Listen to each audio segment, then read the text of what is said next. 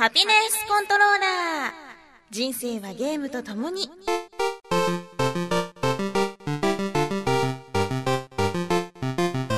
この番組は FPS から美少女ゲームさらには洋ゲーまで私 DJ みすずの生きる糧となっているゲームについてご紹介。みすずの読書タイム。今週の特集はお花見に持っていくと便利なものか。えっ、ー、と何何？まず一つ目が紙皿。それぞれおすすめの一品を持っていくというスタイルのお花見では何かと取り分けるのに困るもの。そんな時紙皿をバッチリ用意していれば安心です。なるほど。そうだよね。女子力高いって感じするよね。次が段ボール。必須。ビニールシートの下に段ボールを敷いておけばお尻も痛くないし保温効果もありまだ肌寒い春先にもバッチリです。あ確かにこれ便利だよね。今度持っていこうっと。その3、えー、XBOX360 不要。なんだと？そんなちょっと引くくらいのゲーマーである私のお気に入りを次々にご紹介します。たまにはゲーム以外のことも話しますが大体がセットして。その4キネクト。もっと不要。んあーキネクトはやらなくてもいいかさあいよいよ4月ということで季節も春に変わりました。最近お花見を楽しんでいる方ちらほら見かけますが福岡ではもうだいぶ葉桜の方に変わってきましたよね、うん、えー、関東から上の方はまだこれから桜が楽しめるのではないでしょうか。やはり春といえばお花見そういったね季節の楽しみなんかもやっぱり日本人としては楽しんでいきたいですよね。さてそんなも春先なんですが最近夏の到来もすごく早いですよね。ちょっと暖かくなったと思ったらすぐに夏になるんですけれどもやはりそう暑くなってくると意外ともっと暑いところに行ってみたくもなりませんか、うん。常夏の島に行ってみたりとかしてこうゆっくりとね時間を過ごしてもいいかななんてこともたまに考えますよね、うん、実は今レポーターの荒木さんがなんと南の島でちょっとバカンスを楽しんでいるそうなんです。今日はですねお電話がつながっていますのでちょっとお話なんかも聞いてみたいと思います。それではルークアイランドにいらっしゃる荒木さん。はいこちら。ルークアイランドから荒木です。いやーもうこのルークアイランドご覧ください。すごく美しい島なんですよね。えー、こちらですね、ルークアイランド南の島ということでよくバカンスにね、来るという方も多くいらっしゃる場所なんですが、実は私、今回ですね、仲間と共にこのルークアイランドでちょっとお休みをね、過ごそうかなということでやってきたわけなんですが、大変でしたね。いやーもう、こんなトラブルがあるのかってっていうぐらい大変だったんですけど最初にですねこうこの島に来てもあまりの美しさにちょっとねうっとりとしましてそれから海を泳いでみたりちょっとこう夜はクラブで踊ってみたりとか あとそうですねスカイダイビングなんかしてみたりしてもうそれはそれは楽しんでおりましたでこの世界はもう私のものだとも思ったんですが なんとその日にですね私ちょっと海賊にさらわれてしまったんですよ。いやもうこれ今日初めて出す情報なんですけどね。あの海賊にさらわれまして、で、もう驚いたことに気がついたら檻の中に入れられてたんです。で、そしたら、その海賊が自分をその、ね、こう誘拐して身代金を取ろうと。で、身代金を取ったところで、別に自分を生かす気はない、もう殺す気満々だみたいなことを話してたんですよ。でも私怖くなっちゃって。で、それでなんとか、あのー、仲間たちと協力してね、出ていこうとしたんですけれども、仲間が一人、ちょっと殺されてしまいましてね。もう、それから死に物ぐらいで私逃げてきたんですね。で、それで、あの、とある親切な住人、島の住人に助けられて、え天城村というところに今私ちょっと暮らしてるんですけれども、もうここでね、私、今サバイバル生活を強いられているんですよ。まず、あの、ちりぢりになった仲間たち、海賊にね、そのさらわれてしまった仲間たちを探さなければいけない。そしてその仲間たちと共にこの島を出て、どうにか元の生活に戻りたいと。ね、そういう目的があってちょっとこう生活をしていたんですけれども、これがもう仲間たちも結構ね、あのーバラバラにさらわれちゃって、どこにいるかもう連絡がつかない状態なんですよ。で、とりあえずその、島でね、生活しなきゃいけないっていうことで、まあ、あのー慣れなきゃいけないわけですよ。うん島の生活にね。で、その仲間の情報とかを得るためにもいろんな準備が必要なので、もう大変でしたね。まず最初にやったのが電波塔の修理ですよ。これですね、あの、島にはいっぱい電波塔があって、で、なんかその電波塔があることでいろんな情報のやり取りができるようになるんですけど、全部壊れてるんですよ。もうどうしたことかみたいな島ですよね。自分たちが楽しんでたバカンスはどこだみたいな。そのぐらいあの、結構ね、電波塔壊れてるんですけれども、まあ、それを修理して、で、周囲の、あの、地図なんかもわかるようになって、で、それからまたようやくこう仲間探しへの第一歩が始まったというところなんですけれども、いやーこう、すごくね、もう私、この南の島、最初はもう殺されると、もう生きた心地がしなかったんですけれども、案外ですね、もう今の口調からわかるように、ちょっと楽しんでるんですよね、私。あのーそれが、結構島暮らしっていうのが悠々自適で楽しいものでして、まず、狩りが楽しいんですよ。えいやまあね、あの、仲間を探すにしてもいろいろ持っていくもの必要じゃないですか。武器だったり、海賊と戦うんですよ。で、武器だったりとか、まあね、お金も持ち歩きたいから、一応村人もいるわけで、お財布とかもいるじゃないですか。私が最初にもらったお財布って、もうちょっとしかお金入らないんですよ。こんなちっちゃいお財布でさ、旅行けるかっていうところだったんですね。で、それで、あのーまあ、財布を大きくするために、いろいろ狩るわけですよ。イノシシとか。ヤギとか。で、その動物を飼って皮を剥いで、で、その皮でまた大きなお財布を作ると。まあ、これでもお金もたくさん持ち歩けますし、ちょっと遠くのね、あの、村の方にも行けます。あと、あの、武器をしまうホルダーなんですけど、最初武器1個しか自分持てなかったんですよ。でも、やっぱりスナイパーライフルとか、あの、レポーターのたしなみとしてね、やっぱもうやっぱそういうのを勉強してるので、アサルトライフルとか、ショットガンとか、それぞれ持ち歩きたいわけですよ。でも、持ち歩くにしてもホルダーが1個しかないので困る。じゃあそこでまた別の動物のね、皮を剥いで、また大きく作り直すっていう風にしていくんですけど、この、自分が必要なものを動物を飼ったりして、それでこう、なんていうのかな、新しく作っていくっていうのが結構楽しいんですよね。で、イノシシとかヤギとかちょっとこうおとなしめの動物はすごく楽なんですけど人食いザメとかクマとかトラとかいるんですよ、ーこいつらもどんどんハントしていかないと私そんな自由な島の生活ができないわけでこう積極的にね行かなきゃいけないんですよ。もうこれまでねあの練習してきた銃の腕っていうのがこう試されてきたわけなんですけれどもまあいい感じにねやってますよ まあいい感じにこう、ええええ、いろんな獰猛な動物を倒しては自分のいい生活を手に入れています。でですね、この車結構乗り捨てられた車とかもありまして、そんな車に乗ってこう美しいね、風景を眺めながら走っているってのもすごく楽しいんですよね。で、こう悠々自適にこう島を走ってドライブして、で、たまにこう現れた野良海賊を引き殺してみたいなことしながら楽しんでるんですけど、いやーなんかね、もう、ぶっちゃけいいんじゃない？みたいな。別にもう、仲間とニューヨークとか戻らなくていいんじゃない？みたいな。そんな気持ちになってるんですよね。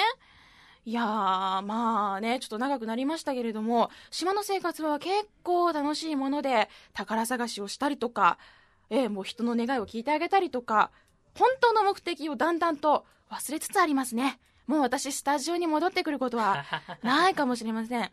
じゃあちょっとこれからまたあのね、ディンゴ。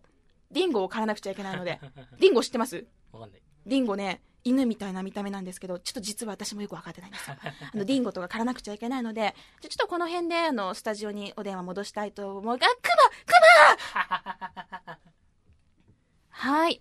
というわけで、えー、今ですね、南の島を満喫していらっしゃった、ね、荒木さんからのレポートが届いたんですけれども、最後大丈夫でしたかね？心配ですね。ねちょっとクマクマっていうことで通信が途切れたんですけれどもあの無事な姿が見られることをねまたこのスタジオに戻ってこられることを楽しみにしています。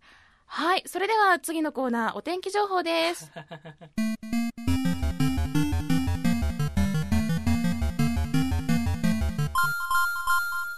木さん楽しそうでしたね。いやーねどこぞの荒木さんか知りませんけれどうんもでまあ絶対荒木さんクラブで踊ったりせんと思うわ。いやいやスカイダイビングとかする荒木さんもいるかもしれませんよ。ですかね。で何の話かと言いますと今の「ファークライ3」のお話だったんですよ。今私がすごく遊んでいるゲームなんですけれども「はい。えーファークライ3」クライシス3とね同日発売されたゲームで。まあお話しした内容は大体さっきの通りなんですけれどもまあ無人島じゃないやその南の島に旅行に行ったはずがさらわれてしまってもう大変大変みたいな感じのうーん。やつなんですね。えー海賊怖いですね。家族結構怖いですよ。しかもね、なんかもうねちょっとやばいやつらなんですよ。クレイジーな。クレイジーなんですよ。もうねなんかこういけない葉っぱとか決めちゃってる系の そういう悪い人たちがねこう結構言っちゃいけない言葉をガリガリ言いながらさ、えなんかもう嫌な感じ。うわうわみたいな。そういう海賊たちと戦っていくんだけれどもね。ーうん。でなんかねその最初はやっべえ追い込まれちゃったって思ったんだけどオープンワールドのその島がすごい綺麗で楽しくてさなんかその電波塔ってね島中にいっぱいあるんだけど1個修理したらその周辺ちょっとしかまだ地図って開放されないの。だからそのできるだけいろんなところを次々に開放していって地図を広げていってまたそこを探索するみたいな。なんかねこう本当に今自分が無人島じゃないや南の島にいるんだなっていうことがねこう没入感が高いというか、なんうん。かそういうサバイバル生活してるみたいな気持ちが味わえるの楽しいですね。そう。次これ作るには何がいるかなって。あうん。ヤギ狩ればいいのかって。ヤギが住んでるとこどこかなって地図開くとヤギがいる生息地のねその印があるからそこに車でブーンって向かっていってとりあえず一頭バーンって引き殺して よしって車降りて次ダンダンってちょっとショットガンで狙うとかしてね。へまあそういう感じ狩りしていくんだけど。まあヤギならいいよねヤギなら。ーうん。ヤギならいいよ。うん。ヤギぐらいなら。もう犬とかヤギとかいいよ、まあ、犬噛みついてきて痛いけどね。うんなんか変な動物いましたね。低い鳥。あディンゴ。ディンゴ？だ結構変なのいる。マレーバクとかも狩るよ、は まあ、そういうね島に住むしかしどんな島の環境なんだろうね。クマいてトラいて。えー。で犬がいてディンゴいて低い鳥がいてヤギがいて。なんかすごい島だね。なんかこう。サファリパークみたいな、へうん、たまにね野生動物が野生動物を食べてるの見かけるよ。えリアル。そう。で私が面白いなって思ったのが探すのって電波塔だけじゃないんですね本当に広い島だから主人公がそあのいろいろと動いていく拠点っていうのもやっぱり一つだけじゃなくたくさん必要になってくるんだけど実はもうその島中に敵の拠点っていうのがたくさんあるんです。小さい集落みたいなのが。でそこを襲撃してそこにいる敵を倒すことでなんとその集落を自分のものにできます。でその自分のものにできたらそこにファストトラベルって言ってボタン1個で飛べるようになるので島の散策がすごくしやすくなるっていうことなんですね。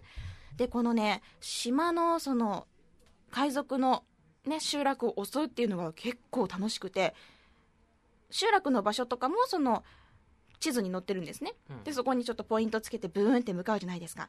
で車降りてこっそり近づくでしょ？で近づいて遠くの高台からちょっとこう村の方を見るんですよ。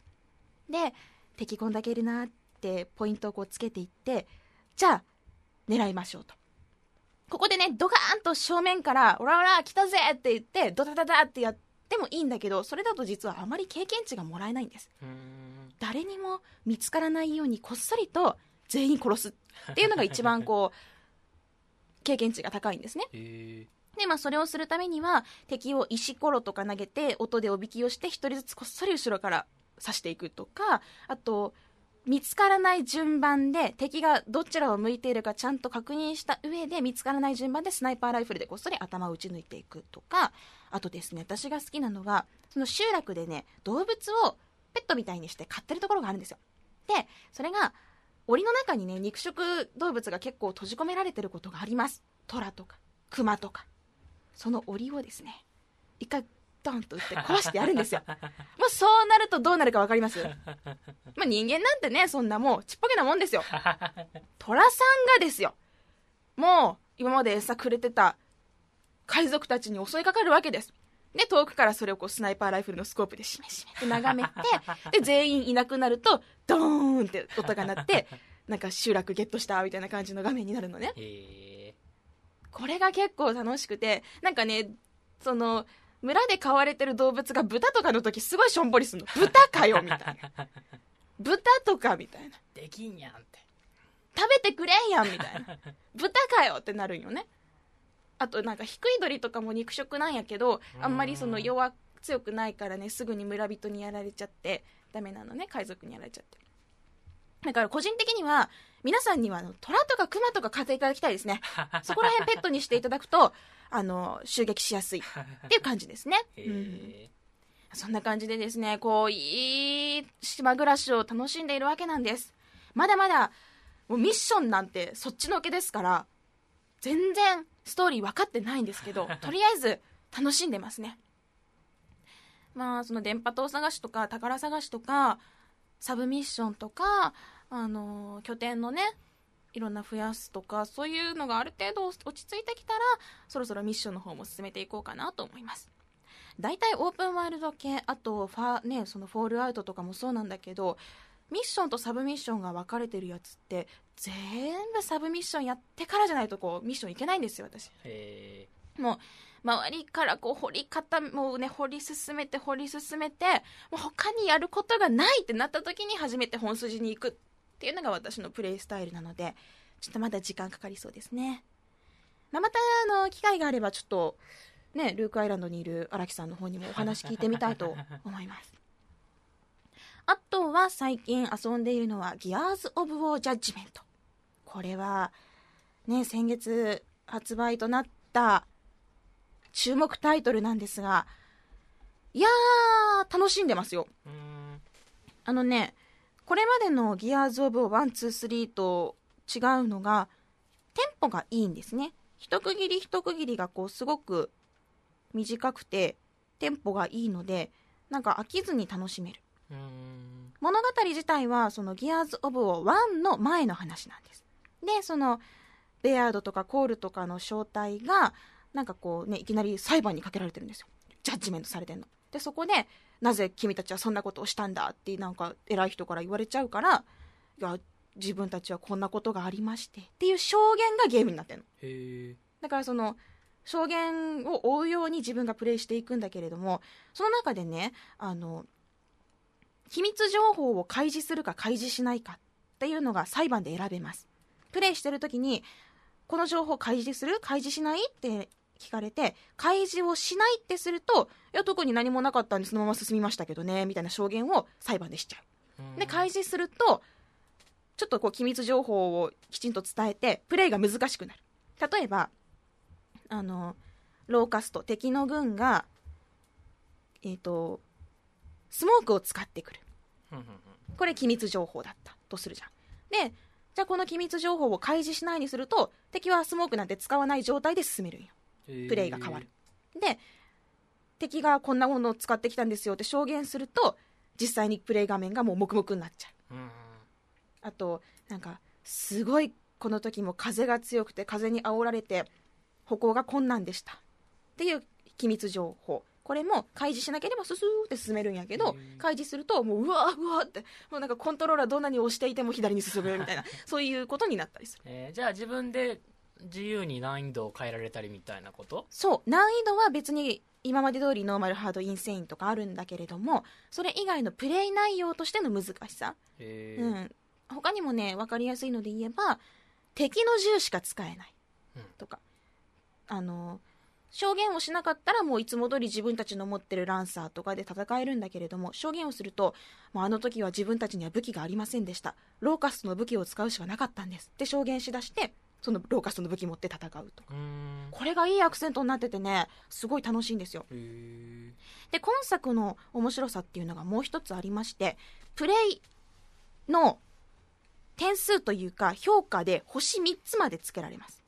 例えばうまくヘッドショットをしたうまく連続で敵を倒した処刑っていうそのなんかいろんないろんなこう倒すスタイルでねなんでさっきまでコロスコロス言ったのにいきなりなんかあ言っちゃいけないって思ったんだろう。なんかこう敵の倒すスタイルとかで、まあ、美しく敵を倒していくとその星のゲージがギュンってたまるの。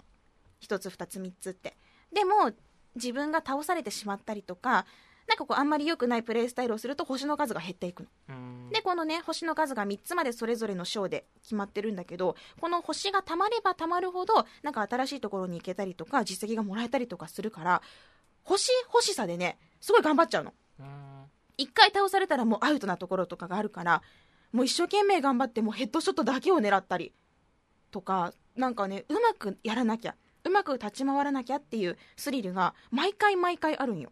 だいたいワンシーンって5分とか短ければもっと短いんだけど、まあ、そのぐらいの短さなんね。それをねずっと繰り返したりとかしてなんか中毒性あるんですよね。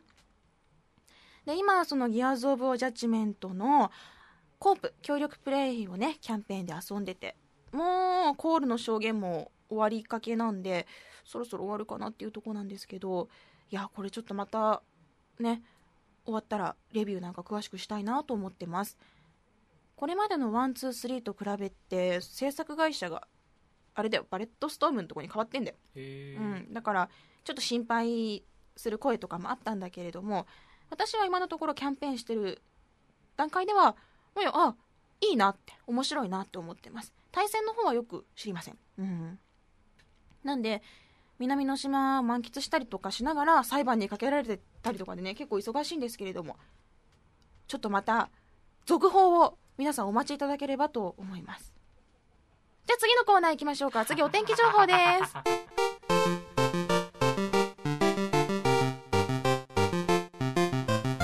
それでは皆さんからいただいたメッセージ紹介したいと思います。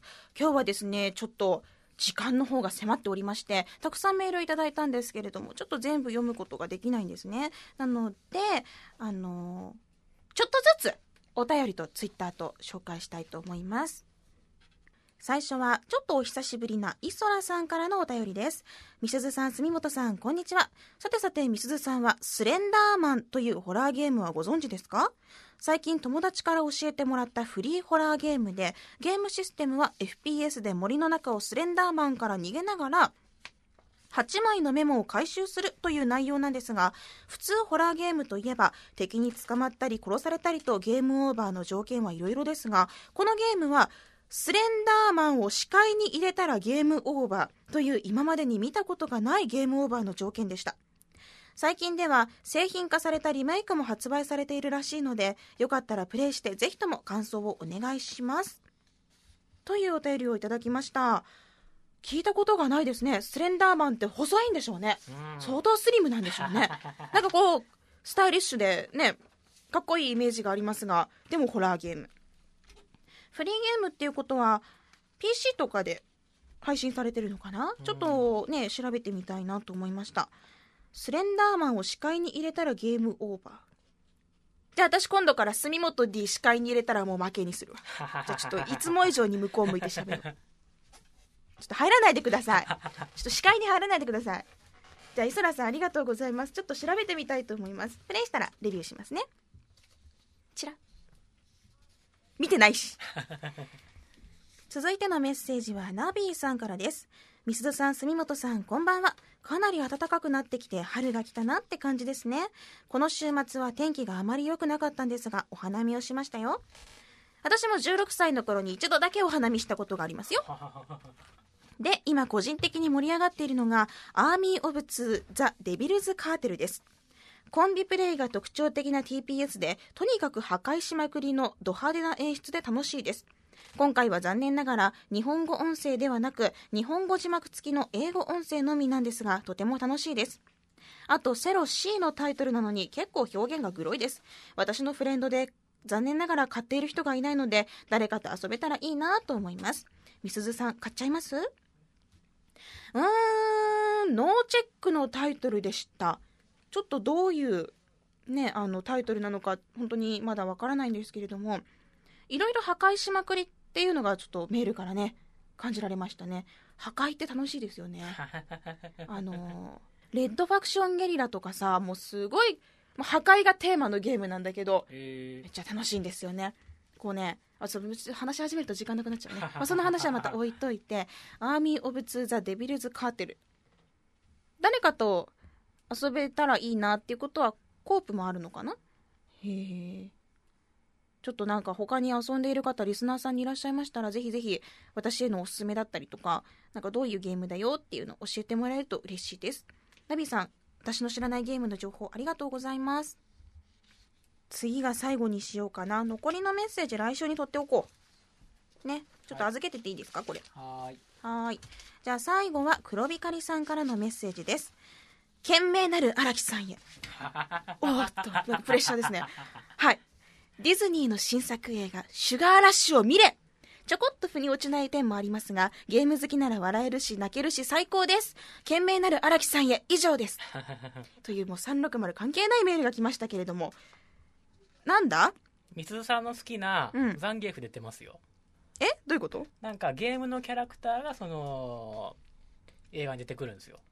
へパーえト。3島閉店後のゲームセンターで繰り広げられるなんかみたいな。そんなのです。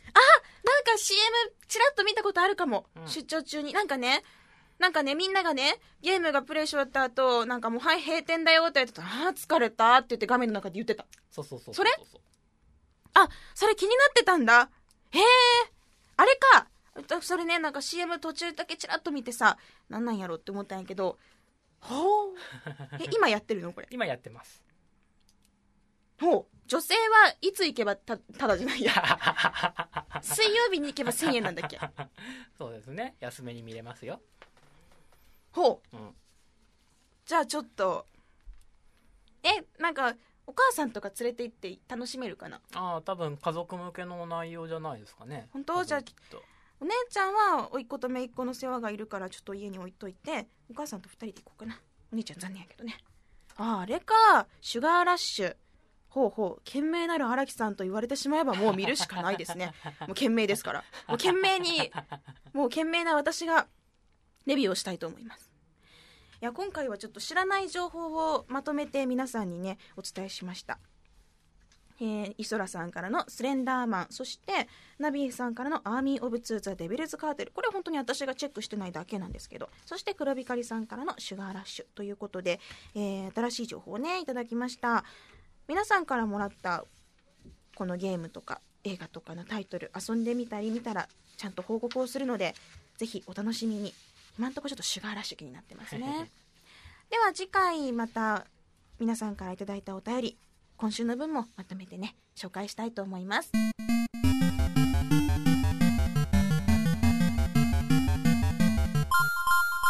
それでは今週もたくさんいただきました。ハピコンタグへのツイート紹介したいと思います。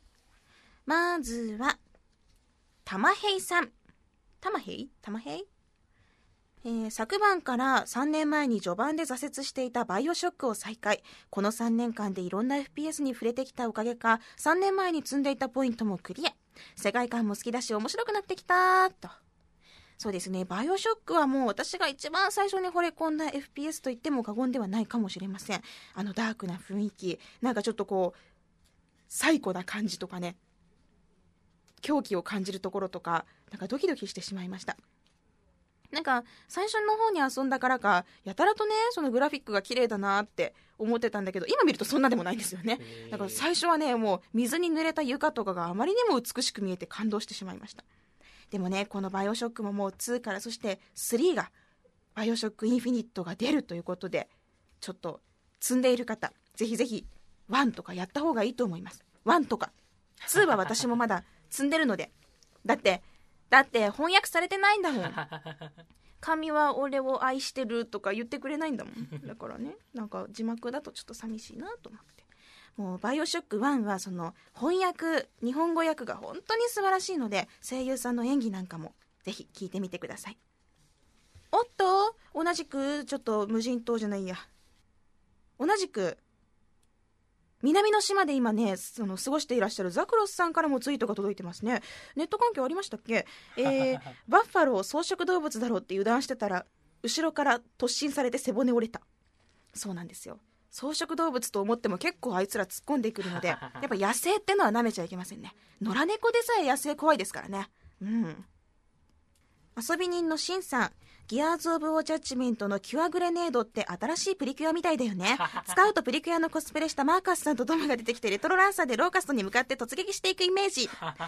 そう、キュアグレネードってこれね、フレンドとも話してたんだけど、あの、これ投げると、その、その一帯、爆爆発した一帯でずっとこう回復してくれるっていう、まあ回復爆弾なんよ。うんでもなんか、もうなんかね、最近キュアとかつくともう、プリキュアだよね。キュア住本とかも結構、結構キュアキュアしてるよね。キュアミスズとかさ、もうプリキュアの新しい何色なんか灰色とかさ、キュア、キュアミスズ担当カラーはグレーとかそんな感じのさ、なんかいそうだよね。うん。まあ、このキュアグレネード結構役立つんで、フレンドにちょ今投げて投げてとか言ったりもしてますね。え三石豊丸さんまたまたギアーズのお話ですね。ギアーズジャッジメント対戦はどうやってもナッシャーゲーになる。いや他の武器も使い方次第で強いところもあるけど強いところもある程度なんで遠距離武器は広いものという選択肢になる。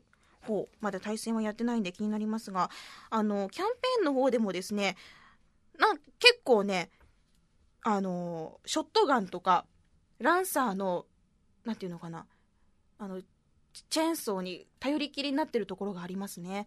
暗い中とか煙の中で戦う時にもう狙ってらんないんですよ。もうランサー持ってチェーンソーを起動して走り回ってなんかぶつかったものを切るみたいなガガガガガみたいなだからそういうちょっとねゴリ押し的な感じにもなってるんですけれどもあんまりまだスナイパー系いや使うシーンもあるけどなんか遠距離武器ってそんな使ったイメージないですね。あ時間？時間。ではちょっとうちのタイムキーパーが時間だよってこうせかしてくるので今週はこの辺りにしたいと思います。皆さんたくさんのツイートそしてメッセージありがとうございます。いつも読んでます。ありがとうございます。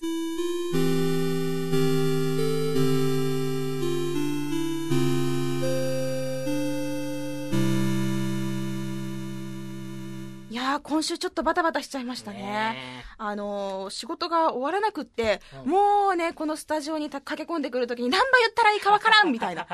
もう一丁考えとらんみたいな、そんな感じでガーって走り込んできて、もう何も打ち合わせずに、とにかくもう話そうみたいな。うんうんうんでも、何を言い出すかと思ったらなんか現場で荒木さんみたいな。もう自分でも何を言っていいかわからなくて、その考えながら喋るみたいな。ちょっともっといろいろ言いたいね言いたい言いたいそう。もう、もう、もういいか。もうエンディングいくか。はいうん。すいません、すいません。では、そろそろエンディングです。番組の最新情報はラブ f m のウェブサイトからチェックしてください。URL は lovefm.co.jp、http コロンスラッシュスラッシュ lovefm.co.jp です。パソコンかスマートフォンからアクセスすると、ポッドキャストのコーナーがありますので、そこからハピネスコントローラーを選択してください。メールフォームや最近頑張っている私のブログへもリンクしています。ツイッターのハッシュタグは、シャープハピコン、シャープ HAPICON。今回はあんまり紹介できませんでしたが、いつもちゃんと見てます。番組に関することをつぶやくときにはぜひ使ってください。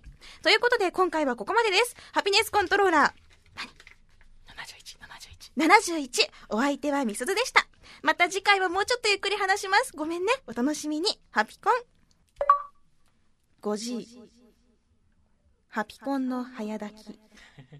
Love FM Podcast. ラブ f m のホームページではポッドキャストを配信中スマートフォンやオーディオプレイヤーを使えばいつでもどこでもラブ f m が楽しめますラブ FM.co.jp にアクセスしてくださいね Love FM Podcast.